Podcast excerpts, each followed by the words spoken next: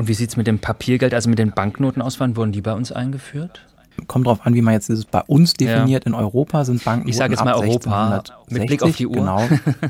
Also wir machen mal eine verhältnismäßig schnelle Variante. Ja, Ab 1660 ist es in Europa eingeführt worden und mhm. zwar erstmals in Schweden tatsächlich mit einer Bank, äh, die damit zu kämpfen hatte, dass Schweden einfach riesige Plattenmünzen geprägt hat, wo eine Münze bis zu 20 Kilo wiegen konnte. Problem war, man hatte zu viel Kupfer, aber nicht genug Silber und wenn eine Münze in Kupfer den gleichen Metallwert haben soll wie eine Silbermünze, dann wird die sehr schwer. Das wollten die Leute nicht, deswegen sind sie sehr äh, bereitwillig eingegangen darauf, ähm, mit Banknoten zu zahlen. Die Banknoten waren Kredite auf zukünftige Funde von Kupfer.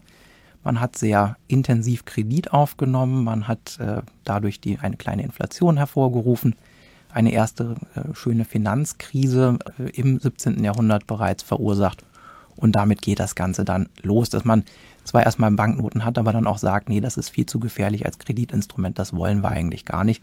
Und dann geht es weiter, vor allen Dingen ab dem 18. Jahrhundert, ähm, da wird dann auch in Preußen, werden die ersten Banknoten ausgegeben. Frankreich hat das, ähm, Großbritannien ähm, hat Banknoten sogar schon seit dem späten 17. Jahrhundert. Also das sieht man, dass das dann in der Zeit langsam in Europa äh, üblich wird. Ähm, mit der französischen Revo äh, Revolution verknüpft man ja auch die Ausgabe von Assignaten. Das sind dann die, ähm, das äh, Geld da, was auch ähm, stark inflationiert wird. Also das sind so die ersten Versuche, wie man Banknoten einführen kann und ähm, wo man auch noch damit experimentiert, wie Geldmenge äh, gesteuert werden kann, beziehungsweise was für Folgen es hat, wenn man eben zu viele von diesen Banknoten druckt.